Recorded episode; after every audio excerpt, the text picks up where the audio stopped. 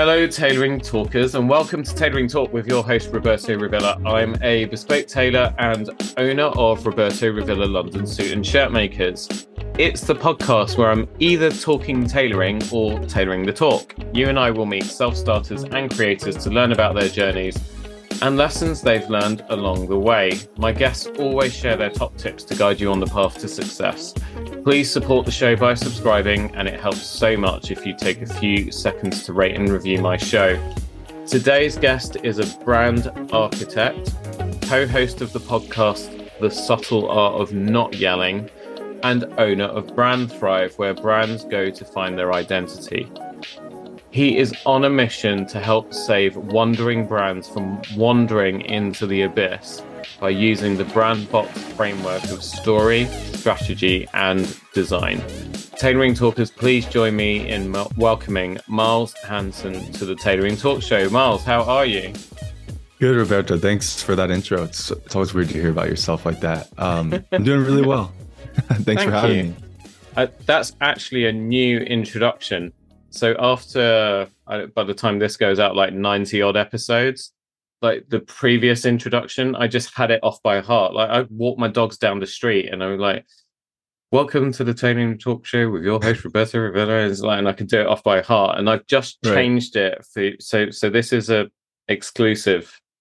Cool. But as long as you think it flowed okay, then I think we might stick with it. I think it was great. It wasn't too long. It hit all the important contextual pieces. I think it was great. Yeah. I almost gave your name away at the start of the intro to you, but I managed to just hold back. But anyway, really excited to have you on. So you are a Texan in California right now. Yep. And, I definitely have my Texas pride or whatever, but also I feel very much like I'm not a Texan because I'm from Austin, and Austin is the least Texan Texas place. So yes, I'm from Texas, Austin, Texas. And then I lived in Colorado up in the mountains for a while. And then now I'm in California, and I'm trying to find out if I'm a beach guy. How's that working out? I see the appeal. I understand why so many people want to move here. The weather's incredible. It's definitely expensive, but there's a lot of cool people and things to do. Yeah. I want to get out to the West Coast one day. It's on my list of many, many places that I want to visit. In the meantime, our perception of California is derived from shows like 911 and TV, basically. Yeah. Like every show and movie. Now that I moved out here, it's so weird because I didn't notice it before, but every movie and show is set in California, and now I can actually recognize certain aspects of that I didn't before. It's weird. Yeah, I bet. I had a conversation with Vinny Potestivo recently, who's a Manhattanite. And so we were swapping stories about movie locations and stuff. Because when you go to New York, it's like there's so many iconic locations and so on that you recognize from, so many movies. So marketing. So this is the thing I wanted to ask you first of all, because you talk about bro tactics and like bro marketing and having been a bro marketer or being a bro marketer. You describe yourself as a bro marketer turned ethical. So the first question is, what the hell is bro marketing? Yeah, bro marketing in sum is the kind of now, thankfully, outdated, cringy, forceful, very like hyper, I won't say hyper masculine because that's not necessarily true, but it typically is like the Grant Cardone style. It's in your face. It's super aggressive. It's loud. Yeah. It's scarcity, pain point focused. It kind of like you go through it. We've all experienced this. We go through a funnel or something, and we feel this like overwhelming sense of like, I need this. I have to have this. And then you purchase or you sign up for something. And then afterwards you feel completely deflated. Like, wait, what just happened? Did I just get like tricked and manipulated into doing this thing? And then that's something that I like. One of my first areas of practice in the professional world was around all these type of people, but I didn't know it at the time. At the time, I saw them as super successful online entrepreneurs that were making like millions doing copywriting and all this, and it was really cool to me. And then years later, I realized really what was kind of happening. So that's kind of bro marketing, and we've all experienced it. And luckily, it's more noticeable now to most people. I get it now, because it's so weird that you brought that up, because only yesterday, I promise you. So I was on Instagram, as I am all the time. God, that is, I mean, that's a whole other conversation about that black hole of despair. Yeah, exactly. But you know what pops up into my feed, right? Grant Cardone talking about a free training.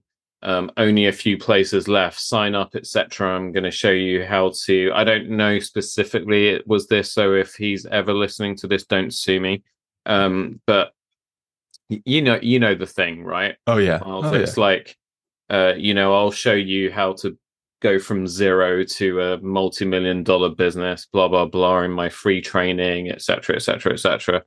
And so I was like, I wasn't going to do it, but I was like, I'm just kind of curious about this as a kind of marketing thing. Mm-hmm. So I clicked on the thing, and, it takes you through this funnel, and then it's like, the course is free, but to get extra value, sign up for this for $69. So you kind of click through that. And then it's like, then you can get like the super deluxe training coaching package, which is another $1,000 and blah, blah, blah. And, by the time you go get to the checkout, you're in for however much.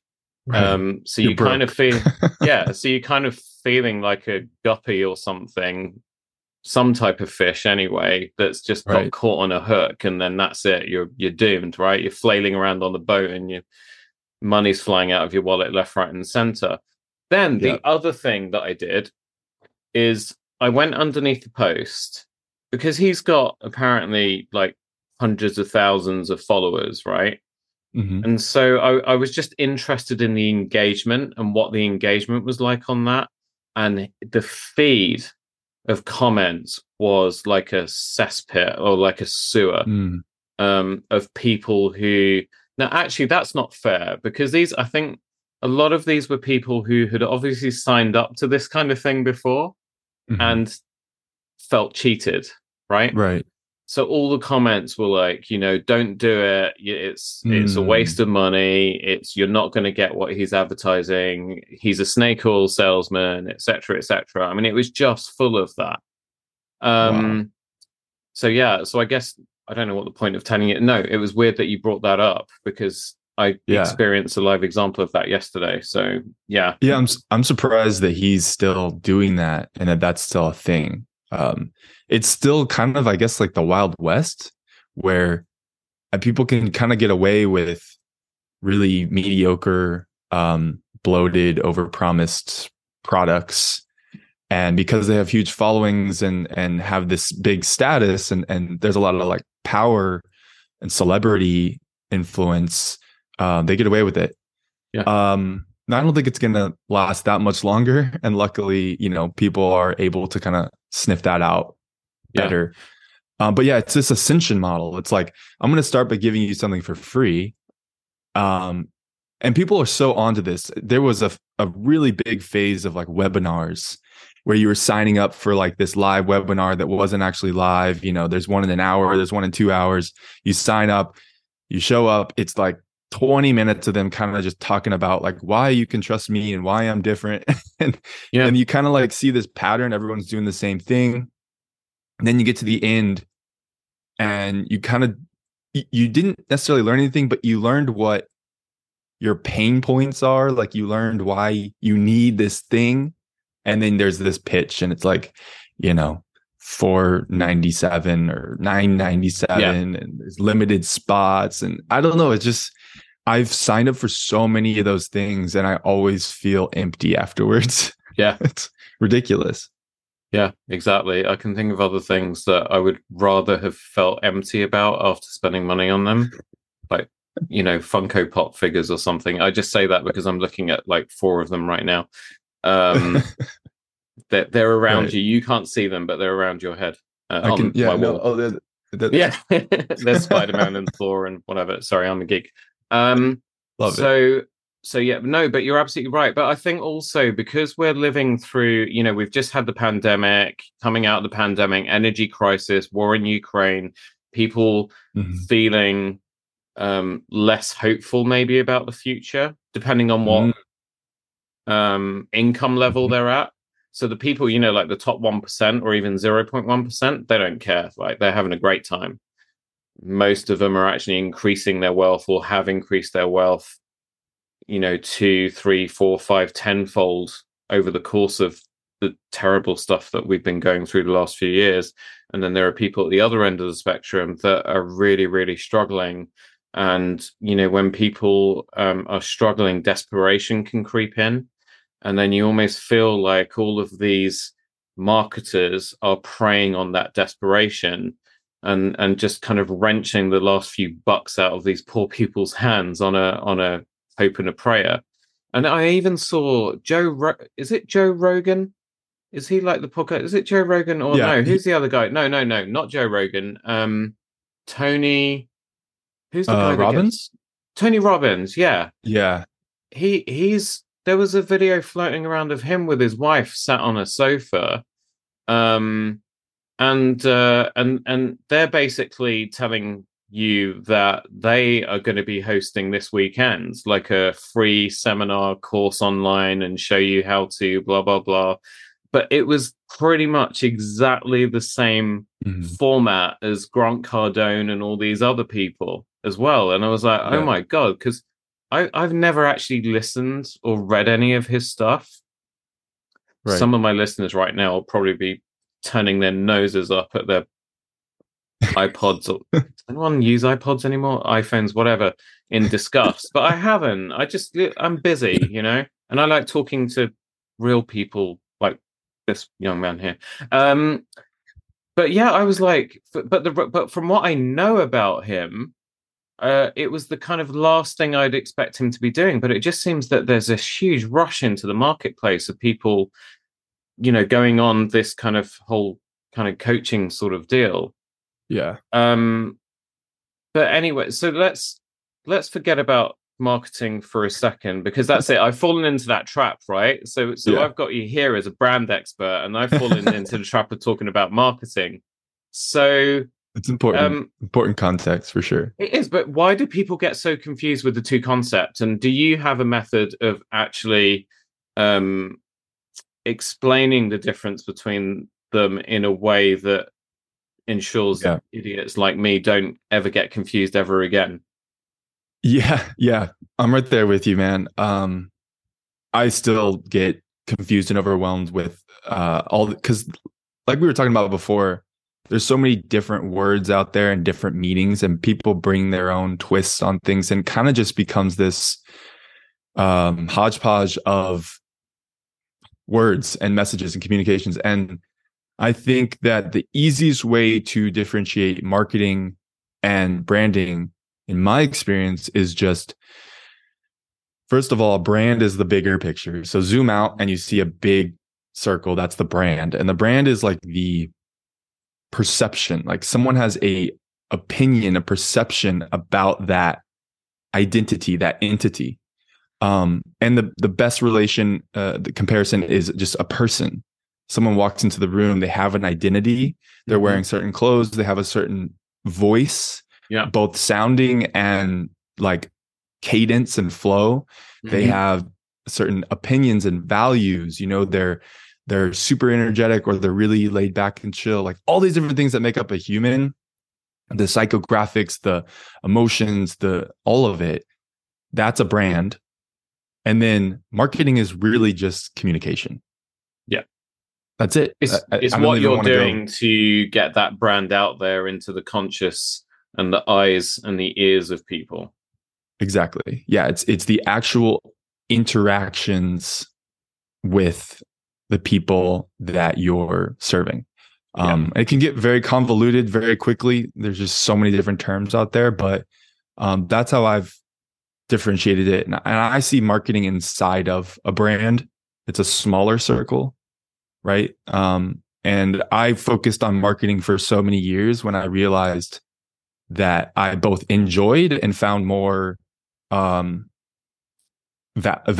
in focusing on the brand first. If you do the marketing first, well, what are you saying? Are you just kind of like throwing stuff out there and building funnels because that's what you've been taught to do by all these crazy pro marketers? Or do you actually have, you know, a story that got you to this point, and this is why you exist as a business, and you have a specific service that you want to bring to specific people, and you have a brand message? Then you can focus on the communication styles and platforms that you want to actually interact with people on. Yeah. So I use our business as an example. So, you know, I'll throw my hands up. I've been guilty over the years of, you know, sometimes doing kind of outbound marketing stuff, like whether it's calling or emailing or social media or whatever. And, you know, sometimes it does feel like you're not really targeting anything. It's like you're just chucking as much mud as you can out there and hoping something will stick. Right. And you can waste a lot of time on that kind of thing and not realize that in actual fact, you know, if for all the time I've spent on that, I took a few minutes to write a bio and a story on our website when you go to the About Us page. And so when people come to us of their own free will, because they find us online and they see all of our Google reviews and they like the stories that my clients tell. So then they go to the website and then they look at my story and then they book an appointment and they come and see me and then they become a client. And then eventually I'll say to them, hey, how did you find me and what made you want to work with me? Because obviously people have a choice of thousands of clothiers out there that they could go and get their stuff from. And they almost always, all of them will say, you know what, it was your reviews. And then it was your story. When I read your story, it really resonated with me. And I just thought to myself, I want to work with this guy. The greatest example of that is last year, we had our best year ever. And some of the new clients that we brought on were from your good country. Mm-hmm. So I had someone who flew all the way from Florida to see me. I had someone who flew all the way from Missouri to see me. Wow. The biggest one was I had someone fly all the way from LA to see me, to get measured up. And I said to him, so when he first called me, he was like, I'm coming to London and I'm booking flights and I want to see you. Okay, where are you from? I'm from LA. Okay, yeah, whatever. This is a wind up. Please don't call this number again. He calls again or messages me again. This is genuine. I'm from LA. I want to come and see you. Just like, what? Like, I mean, seriously? I mean, come on. Like this is getting kind of freaky now. Just stop it. He tried again. So in the end, I was like, okay, let me take this guy's phone. So I like pick up the phone. It's like, hi. And he said, yeah. He said, look, you know, I've had tailors out here. I've never been that happy. My wife did a load of research online, and she found you, and she saw your story. And she turned around to me and she said, this is your guy. We need someone that you can trust. And this is your guy. And so he flew, I don't know how far it is from London to LA. What, like 6,500 miles or something? He flew, he flew all the way out here to see me. Wow. And then he flew back. And then when everything was ready, he flew back again to have his fitting. And then when it was all ready, I shipped it out. But it was down to the story. Again, it's the same thing. So I kind of realized with what you were explaining there that if we actually kind of stop for a second and rather than just trying to be busy doing all of this activity and throwing it out there, you know, maybe there is something to actually kind of just slowing down, taking a breath and actually working out what it is that's attracting people to you in the first place. And if it is something as simple as, well, people love your story, then maybe you should focus on honing that. And that's what you need to get out there. And you don't need to shout so loud, which now I get is the reason why your podcast is called The Subtle Art of Not Yelling. Am I right? Yes. Yes, you got there. I like this. Okay. Brilliant. Yeah, it's kind of fun. It's not super obvious, which it at first was like, oh no, it's too convoluted and too long of a podcast title. But actually, when people get it, it really clicks, which is kind of fun. Yeah. But yeah, you nailed it. So what you just said was like the epitome of branding. Someone's willing to, they've tried all these things locally. They've worked with people locally, and it's just not working. And understanding why it's not working with them, and understanding why they went so out of their way geographically to work with you, that why is the brand. And as a marketer inside of that brand, you can just double down on that, tell that story. Better yet, have them tell that story, because you don't want to talk about yourself too much. So if instead of saying like, our clients fly from all over around the world to visit us, that sounds a little egotistical. Yeah, brag. It can get a little, yeah. So having them tell that in one way or another, right, through just a quote even, or a testimonial, or a case study, or having them as a part of your content or marketing plan. That's it. That's really as simple as it is. You figured out a way to build that trust, to separate yourself in one way or another. And maybe it's not necessarily that, everyone wants to be so different and unique and innovative. We're obsessed with that as humans. Like, we have to be the first, or we're the only ones that do it this way. And yeah, I think that's the wrong path to go down. You might as well just find out the subtleties of who you are as a person. Don't reinvent the wheel necessarily. Just keep it really, really simple. And oftentimes you'll solve problems a lot better for more people if you just keep it simple. Yeah. And you said a few things. You said trust. She said that you need someone you can trust. So understanding why and how they would trust you, and doubling down on that, when it comes to like the copy on your website and your marketing, your brand message, all that, that's it. That's a perfect case study. I love that. Yeah. Thank you.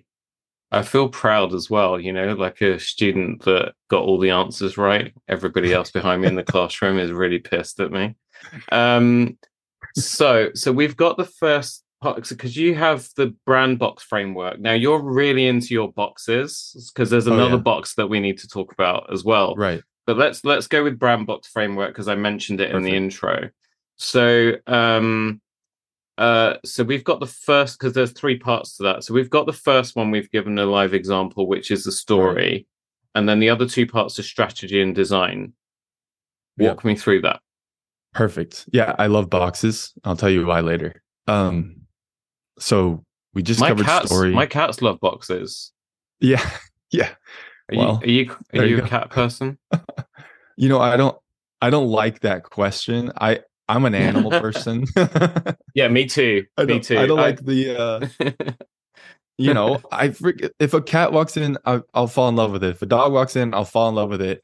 Even if they don't fall in love with me, right? Like, the cat's not going to fall in love with me right away, which is kind of part of the appeal for some people. Yeah. Anyway, I digress.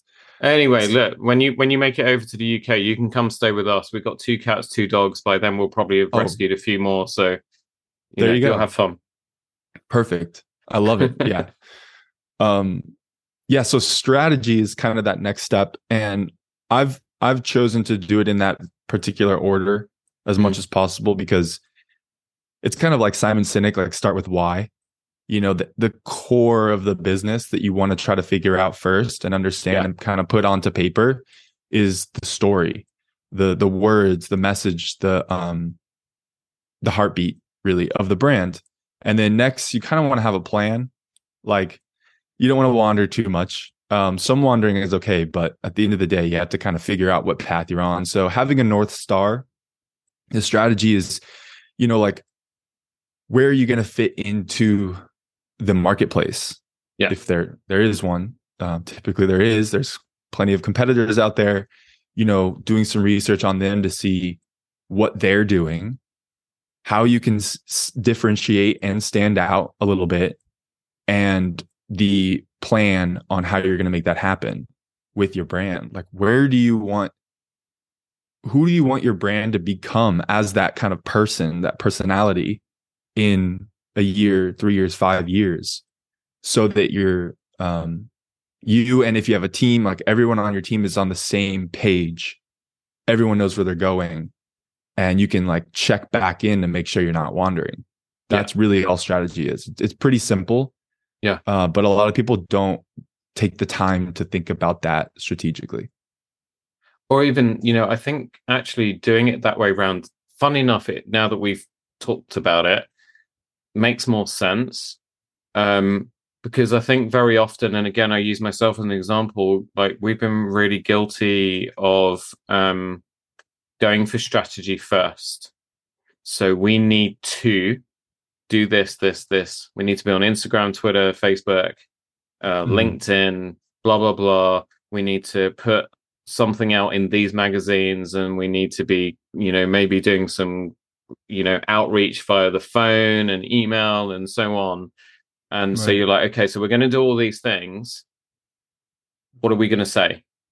Right. And then the scattergun approach just continues, and it snowballs until, again, right. You're just doing this mass activity, but you find yourself in this situation where 80 to 90% of what you're doing is only actually giving you 10% of your results. Exactly.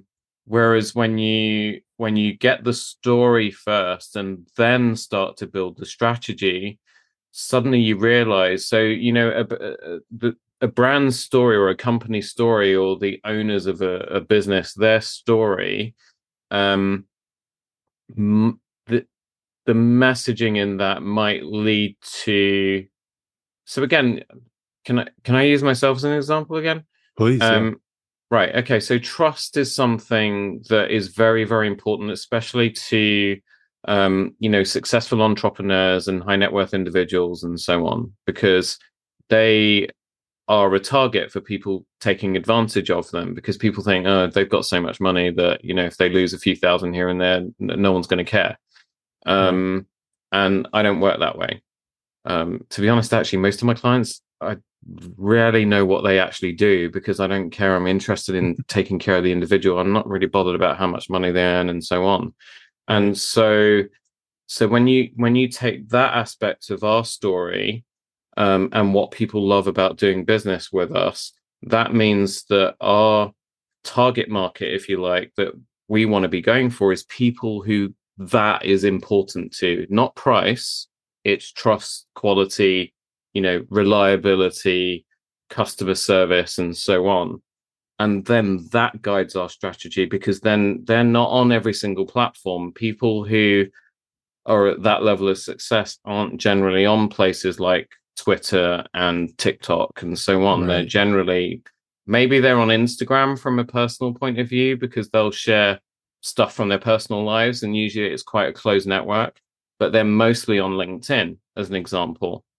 So that then, as part of a strategy, I guess for us, would then kind of narrow down and hone where we're sort of going. Is that right? Yeah, you nailed it. Yeah. Yeah. The target audience and all the other different words people want to use, you know. Niche. Niche is the most popular one right now. Exactly. Yeah, that part of it is like probably one of the biggest, most important parts, and people don't truly understand their people. And if you don't understand your people, then you're not going to understand what resonates with them and how they communicate, and you're not going to be able to make that connection. So throughout the story aspect of this and the strategy aspect of this, there's a big people component where you're really examining like the makeup of who your people are and how to communicate with them. So absolutely, like LinkedIn using LinkedIn to communicate with your people is a part of your strategy that's really important to get down, because especially nowadays, I feel like everyone's just seeing success from other people on TikTok and YouTube and all the other platforms, and then the platform that's going to be here next week that no one knows about, you know, like it's just always, it's ever changing, and you can't be on all of them. I mean, not effectively anyway. So figuring out what's going to be the kind of biggest bang for your buck, that 80-20 to find your people and communicate with them. So okay, so that's part two, and then the last bit is design. Yeah, it's my favorite part. Okay, go. So, well, context, I was doing, the first thing I ever did kind of entrepreneurially was building websites. Yeah, that makes sense to me. Yeah. So that's like one of my favorite things to do, because you get to see this thing come to life. And throughout all that, and then, you know, I went through my marketing phase, I realized that I did design throughout every part of it in one way or another. And then I realized it's the part that I love the most and I'm the best at, because it just, the way I figured out finally, and with a little bit of help from other people, because you can't always see, you know, the forest through the trees, that I have that visual eye where I can kind of see a whole brand. Like I can have a conversation with someone, you know, a client, we do an onboarding call, and we just kind of build out this visual, and I can kind of see a couple directions where their brand can go just based off of that. So I kind of leveraged that, and we design everything that we just went through together, the story, the strategy, we put visuals to that. And so that's everything that you're imagining. No need to over-engineer. It's just colors, fonts, icons, other digital assets, textures, brand identity. That's really all it is. And it's so fun because it's very creative. It's challenging in a nice, healthy way. You get to work with the client and like watch their brand kind of come to life. So it's really fun. Wow, I'm getting goosebumps now. This is all really starting to make it. You're really good at this. I'm sure it's similar to you tailoring. You know, watching them, you know, see the clothes fit right and creating new wardrobe. I mean, I'm imagining it's actually, there's a lot of analogies between branding and what you do. Yeah, there's a lot of crossover. So because you get two types of tailor, really. You get the ones that I call them burger flippers, right? They could be, they're doing tailoring. They could just as easily be working at McDonald's or Burger King, just taking orders for burgers, right? There's actually no tailoring involved, because, you know, the client walks in and it's like, you know, how can I help you? Or what are we doing today? I need a couple suits. Okay, fine. And what colors do you want? And so they're asking all the questions, right? And so you should have this stuff worked out, you know, or if you're going to be asking questions, the questions that you ask are, you know, what events do you have coming up? What type of travel do you do? Nice. Who do you hang out with? How do you want the world to perceive you? Is there a role change that means you need to elevate that way or change the way that you dress? What type of situations do you end up in? What type of situations do your actual clothes end up in? Mm-hmm. And then you can start to define a solution for them that is going to help them to achieve all of those things. And for most people nowadays, it's about trying to work out what their personal brand identity is in today's world, and how, you know, that first impression when they step on stage or they walk into a boardroom or they walk into a meeting situation, when people look at them the first time, that first impression, the way they look needs to convey that before they even open their mouths. And now I realize that we're kind of talking about the same thing, aren't we? That's crazy. Yeah. Crazy similar. Yeah. That's exactly, that's so cool. And ask something that clicked for me there was like asking the right questions. So you said like the burger flipper, they're going to ask, what do you want to on, you know, what colors do you want? And then the right kind of questions are going to be like the outcome questions. Yeah. Like, where are you going? What are you going to be doing? How do you want to? That's I love that, because that's, you know, I've had to really work on like the questions I ask my clients to get the right answers, because I could do a bunch of work and the client thinks that they know what they want. And most of the time they don't, because they're a, you know, sobriety coach, and they have an idea of things that look cool, but they might not actually understand the brand, you know, the anatomy of a brand and how that works. So it's up to me to ask the right questions to, yes, you nailed it, portray that, all that internal work that we just did, and who you are as a person or business can actually be communicated visually. And the brain works visually. I think it's the brain can process visuals 60,000 times, 40 or 60,000 times faster than text, which is insane. And that's why like TikTok and YouTube are just blowing up, because people don't want to read. It takes too much brain power. The best example I can give you of that from personal experience is when I was I was a voracious reader when I was a child. Like, I was reading when everybody else was reading, like Spot the Dog and The Hungry Caterpillar. I don't know if you guys have any of that stuff out there, or Topsy and Tim or whatever.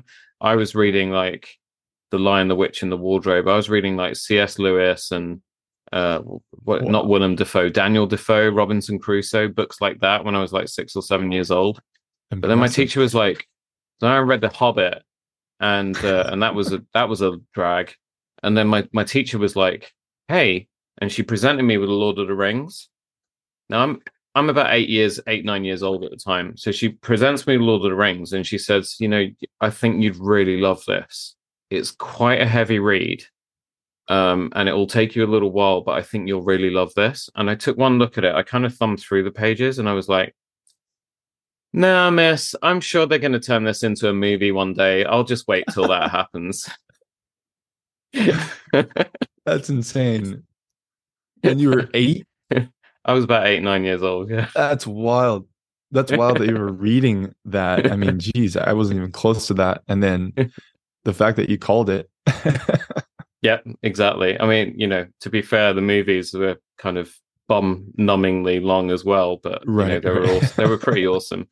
But it illustrates the point in a weird, very roundabout way of what you say, that short form visual content is what most of the world is after. It's the content that is most consumed now, over and above print media, you know, long form. I mean, you know, you look at you know, the reason why subscription services like and all of the studios are now spinning out their own subscription services. So, you know, we started off with like Netflix and Amazon Prime, and now we've got Disney Plus and Apple TV Plus and Paramount Plus, and Lionsgate now have got their own thing, and Hulu, and, you know, Star Play and all of this other stuff. It's crazy. But the reason, but then people are lapping that stuff up, because my wife and I are the same. You know, in the evenings we're tired, and she's like, "Shall we watch a movie?" And I'm like, "I don't have the attention span for like an hour and 45 minutes, 2 hours. Let's just watch another episode of The White Lotus or whatever." And then, you know, off you go. So it's that kind of desire and voracious appetite for short form visual content. I think has probably been at its highest now than it's ever been in modern human history, right? For sure. And it's important to note, because, you know, I don't really like that fact. I like long form, and I don't think that as a society we should keep going down this path of shorter and shorter and faster and quicker. You know, I love podcasts for that reason. I'll sit with a Lex Friedman podcast for 4 hours, no problem. And I think that says a lot about his brand, really. Like, his brand is very unique, and it all comes back to trust and value. Anyway, something that is interesting there is, you know, the visuals are the first kind of, I mean, look at human nature. Like, yeah, we're visual creatures. So we see something, you know, maybe you see someone that you find attractive. You physically, visually see them first as attractive. That's kind of what, to me, this kind of quick hit, like TikTok video style is. It's that visual first impression, where you're hopefully communicating something, but you have that visual component of your brand, and then you get to know them. So like, you ask them out on the date or something, and you get to actually see what's in their brain and their message and the personality that comes out of them, out of that brand. So yes, visual is so important, especially for like the, I like to call it like brand Velcro. So, you know, sticking, you know, if you're interacting on, if you're scrolling through Instagram, for example, like you said earlier, and you keep seeing like throughout the weeks this same very specific brand image, like that begins to stick, especially when there's a message attached to it that's easy to remember and consume, and maybe it's got like some quirkiness to it or something that sticks in your brain. Then every time you see it, you're going to be more familiar with it.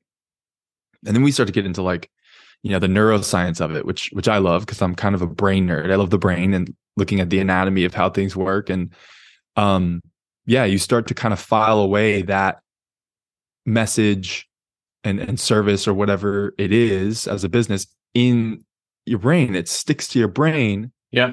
Now you're familiar. Now you can start to actually build a relationship. You can start to build trust. Maybe you take that next step of interacting on a deeper level, and it kind of goes from there.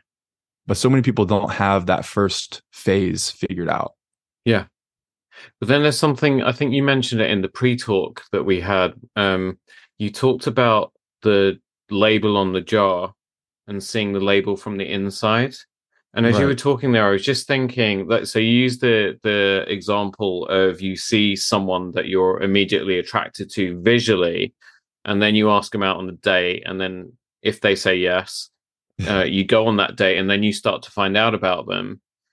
So you've seen the label, and that what you see of that person, you then, because we can't help it, we then in our own mind build up a kind of perception of what we think they're like, what they sound like, what they, you know, what kind of things they're into, personality wise, what they're like. But then we go on that date, and over the course of that evening, if we suddenly find that what we saw doesn't match with what, you know, is coming out of their mouth on the label, you know, it's like you pick up a. So one thing that I do all the time when we go to the grocery store, because you know, we generally only have strawberry jam in this house. That's what my wife loves. But the packaging for strawberry jam and labeling for strawberry jam is so similar to raspberry jam. So it's frequent throughout a year where I'll have been sent out for strawberry jam, but raspberry jam actually is what ends up in the fridge. And then my wife will pick it up, and because it looks like strawberry jam, she'll open it and she'll spread it. Wow. And then she'll take a bite, and then she'll spit it out, and she'll be like, "What the F did you go and buy raspberry again for?" And I'm like, "I'm sorry, it just, like, raspberry, strawberry, it just looks exactly the same." But the contents aren't. Was that a bad analogy? I know. No. So that was really crap, I'm realizing, right?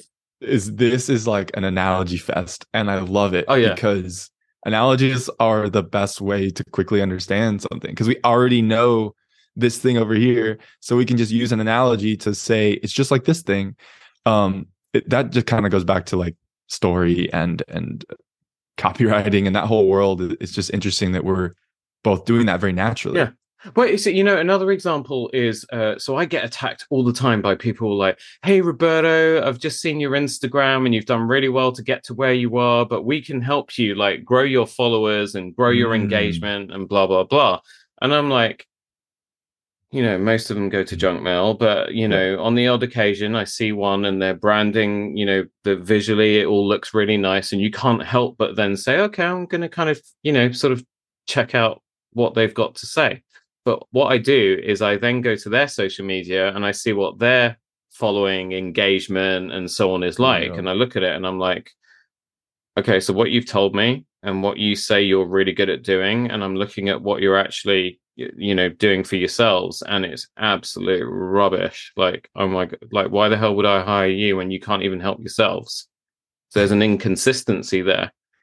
You're telling me the story, but I'm not getting the message from what I'm seeing behind the curtain, behind the label, inside the jar.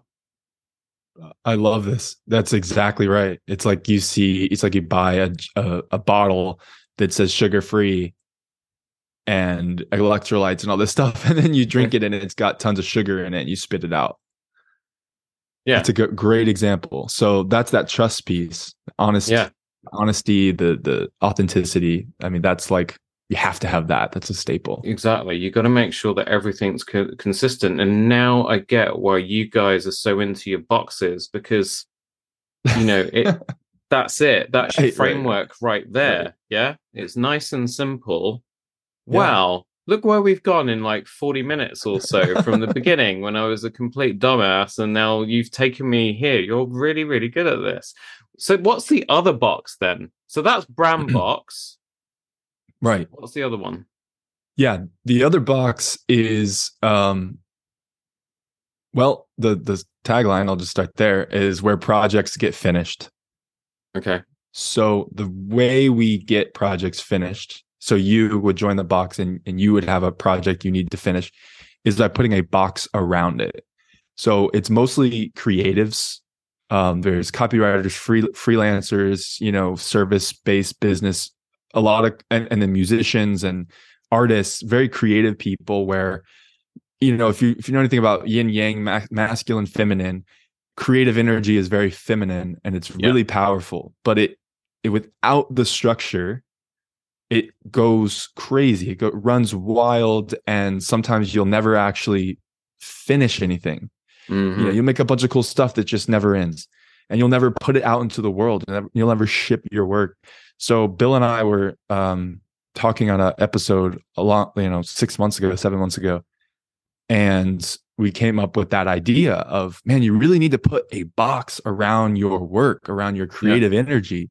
Otherwise, you'll never actually like get anywhere. And him and I both needed that at the time.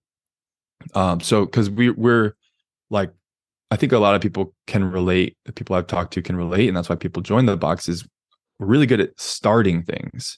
Yeah. Coming up with ideas, having these creative, cool ideas. And then, you know, they just get kind of lost in the mix. We have too many things on our plate. We never actually finish anything. So the box was built to put a container around that energy and bring it to the finish line, and then pick another project, put it in the box, and continue finishing things. And it's a really good feeling when you start to finish stuff and seeing results and putting it out into the world. Yeah, so the box is something you and Bill have come up with to help creators to finish what they start. That's it.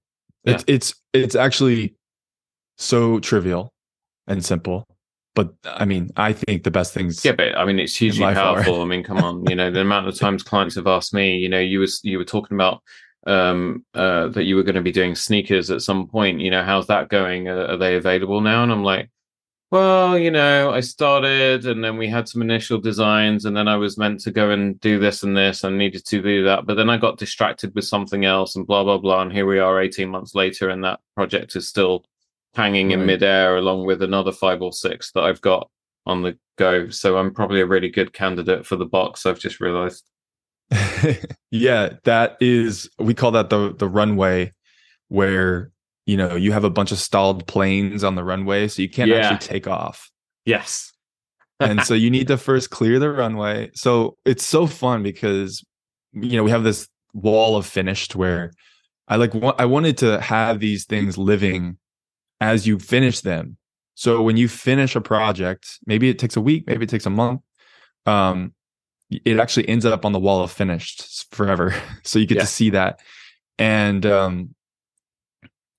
so, yeah, you come in, you figure out like what's on your runway. What are all these projects that have been lingering and kind of just sucking your energy, or maybe you have like shame because you haven't actually touched that one project in months, but you said you would. So you clear the runway and then you pick your first project and you create the box. So what does it actually look like to finish? What constraints do you need to create for yourself? Are you going to work on it only during our co-working sessions? You know, we have 2 hour-and-a-half co-working sessions a week where you literally say what you're going to work on and do that. And it flies by because everyone just gets into a flow state. And so you create that box, and then, you know, what are you going to reward yourself with when you finish? Kind of that, you know, feedback loop. And yeah, people are finishing stuff, and I'm finishing so much. Like, it's for Bill and I, first and foremost. We made it for ourselves, and we obviously want more people to join. So it's been really fun. And the box, obviously the box theme has branched outside of that. And I just love how simple it is. Like, anyone can wrap their mind around a box because it's just this box. Yeah. And it has limits. So brand box is really just what you need. It's not anything else. It's not this ongoing project. It is just what you need to create a thriving brand that's not wandering. And that's it. Yeah. I love that. It's kind of like, I'm conscious of time for you. That's almost like a perfect place to kind of finish. If people want to reach out to you, where's the best place to find you? Because obviously, you know, you have obviously your company website is brandthrive.co. I'm also going to make sure I've got the link to the podcast in the show notes as well. But where else can people reach out to you? So Brand Thrive is the best place because it has all the different avenues. The podcast is on there, everything. So, but other than that, right now, my platform of choice is Instagram. But I am viciously reworking that with some people to figure out what the best place to be is, because I think Instagram's kind of dying personally, and it's not super. I don't really like the way the direction it's heading, but that is the place right now where you can connect most with me. Awesome. Yeah, I'll make sure I do that as well. And then you can laugh awesome. At my inconsistent brand feed. Right. Miles, have you had fun? Yeah, this has been great, man. I really appreciate you doing this podcast. I love when people start podcasts. You know, a lot of people have podcasts nowadays, but you can tell the people that are doing it for real, and you're definitely one of those. So I'm happy to have come on here with you. It's been great. Oh, thank you so much. I don't know if you get this as well, you and Bill get this, but I'll get like some of my friends or family or even some of my clients that maybe don't listen to it. But, you know, it's like, I know I can't see you on Friday afternoon because I got podcast recordings. Oh, you're still doing that? You know what I mean? That's it's like awesome. Miles still plays with that teddy bear. You're still doing that podcast? I think. What, you thought it was just a phase? Yeah, I'm still doing a podcast. We're approaching 100 episodes now. Oh wow, good for you. I almost want to say that in Jennifer Coolidge's voice. yeah. You're still doing that podcast. Sorry. No, that's such a good point. That's really good feedback, I feel like, because it kind of stokes your fire, and the podcast world, or just creating anything consistently, and there's a lot that goes into a podcast, is such a testament to your consistency and your belief in yourself and what you're doing, and it's going to be challenged throughout the way. So Yeah. Good for you. I'm happy you're still doing it. Well, thank you. But, you know, why would I stop doing it when I get to meet amazing people like you? 100%. You nailed it. Exactly.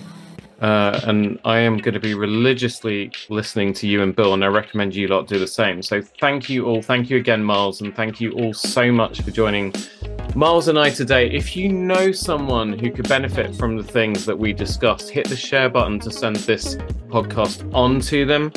You can find us on Instagram at Tailoring Talk Podcast for regular updates on new episodes. And you know I love feedback, so email me at tailoringtalkpodcast@gmail.com, and also check us out on YouTube. If you'd like to support the show, you can buy me a coffee at buymeacoffee.com/Roberto Revilla. Have a great week. Be good to each other, and I'll see you Tailoring Talkers on the next one.